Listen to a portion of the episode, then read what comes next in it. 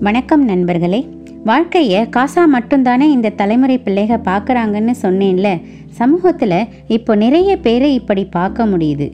வெளிநாட்டில் பிள்ளைங்க வேலை இல்லைன்னா ஏதோ ஒரு சூழல்னால பிள்ளைங்க தனியாக இருக்க வேண்டிய நிலைமை. இதில் யாரோட சூழலையும் தப்பு சொல்ல முடியாது.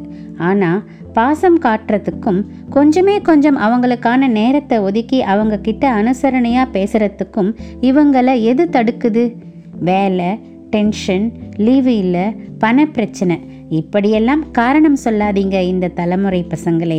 ஏன்னா இப்போ நீங்கள் சொல்கிற எல்லா பிரச்சனைகளோட தான் உங்களை எந்த ஹோம்லையும் விடாமல் அவங்க கூடவே உங்களை வச்சு உங்களை பார்த்துக்கிட்டாங்க.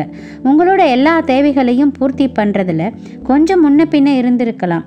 ஆனால் உங்களை கண்ணும் கருத்துமாக கவனித்து அன்பு கொடுத்ததில் குறை சொல்ல முடியாது. அந்த அன்பு கொடுக்கறதுன்ற விஷயத்தில் தான் இந்த தலைமுறை பசங்க தடுமாறுறாங்க. போட்டி போடுறாங்க.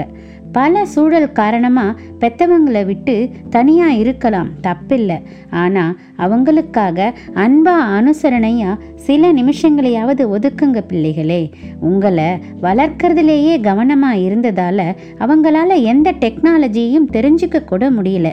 அதை ஏளனமாக பார்க்காதீங்க. எல்லா டெக்னாலஜியையும் நீங்கள் கற்றுக்க காரணமாக இருந்தது அவங்க தான்றதையும் மறந்திடாதுங்க. இன்னொரு செய்தியும் என்னோட மனசை கடுமையாக பாதித்தது பிள்ளைகள் எல்லாம் வெளிநாட்டில் செட்டில் ஆயிட்டாங்க. அந்த அம்மா மட்டும் தனியாக அந்த வீட்டில். அந்த வீடும் மற்ற வீடுகளில் இருந்து தனியாக இருந்தது. ரொம்ப காலமாக அந்த வீடு திறக்கிறதே இல்லைன்னு போலீஸ் ஸ்டேஷனுக்கு ஒரு புகார் வருது. போலீஸ் வந்து கதவை தட்டுறாங்க. கதவு திறக்கலை. எந்த சத்தமும் இல்லை.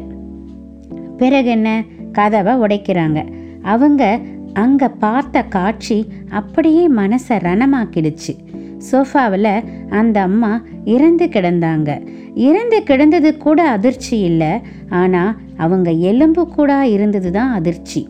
அப்போ இத்தனை நாளோ மாசமோ அல்லது வருஷமோ அம்மா எப்படி இருக்காங்கன்னு ஒரு ஃபோன் போட்டு கேட்க கூட அவங்க பிள்ளைகளுக்கு நேரம் இல்லாமல் போச்சா?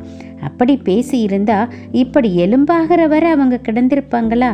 அதுதான் மனசை ரணமாக்கின விஷயம். அதுக்கு அப்புறம் பிள்ளைக வந்து செய்ய வேண்டியதை செஞ்சாலும் என்ன பிரயோஜனம்? அவங்க வாழ்ந்த காலத்தில் அவங்க கிட்ட ஆறுதலாக பேசக்கூட முடியாமல் இருந்துட்டு அதுக்கப்புறம் சடங்கு செய்கிறேன் சம்பிரதாயம் செய்கிறேன்னா என்ன பிரயோஜனம்?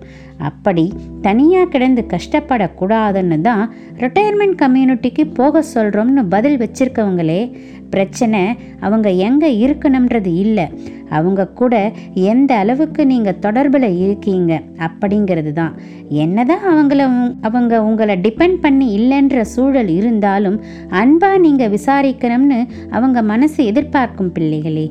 என் பிள்ளை இன்னைக்கு பேசினான் என் பொண்ணு என்னை இன்னைக்கு விசாரிச்சான்னு அவங்க தேவை ரொம்ப சிம்பிளானது அதை கூட தர முடியாத அளவுக்கு உங்கள் மனசு அவ்வளவு ஏழ்மை நிலையிலையா இருக்குது பரிதாபம்.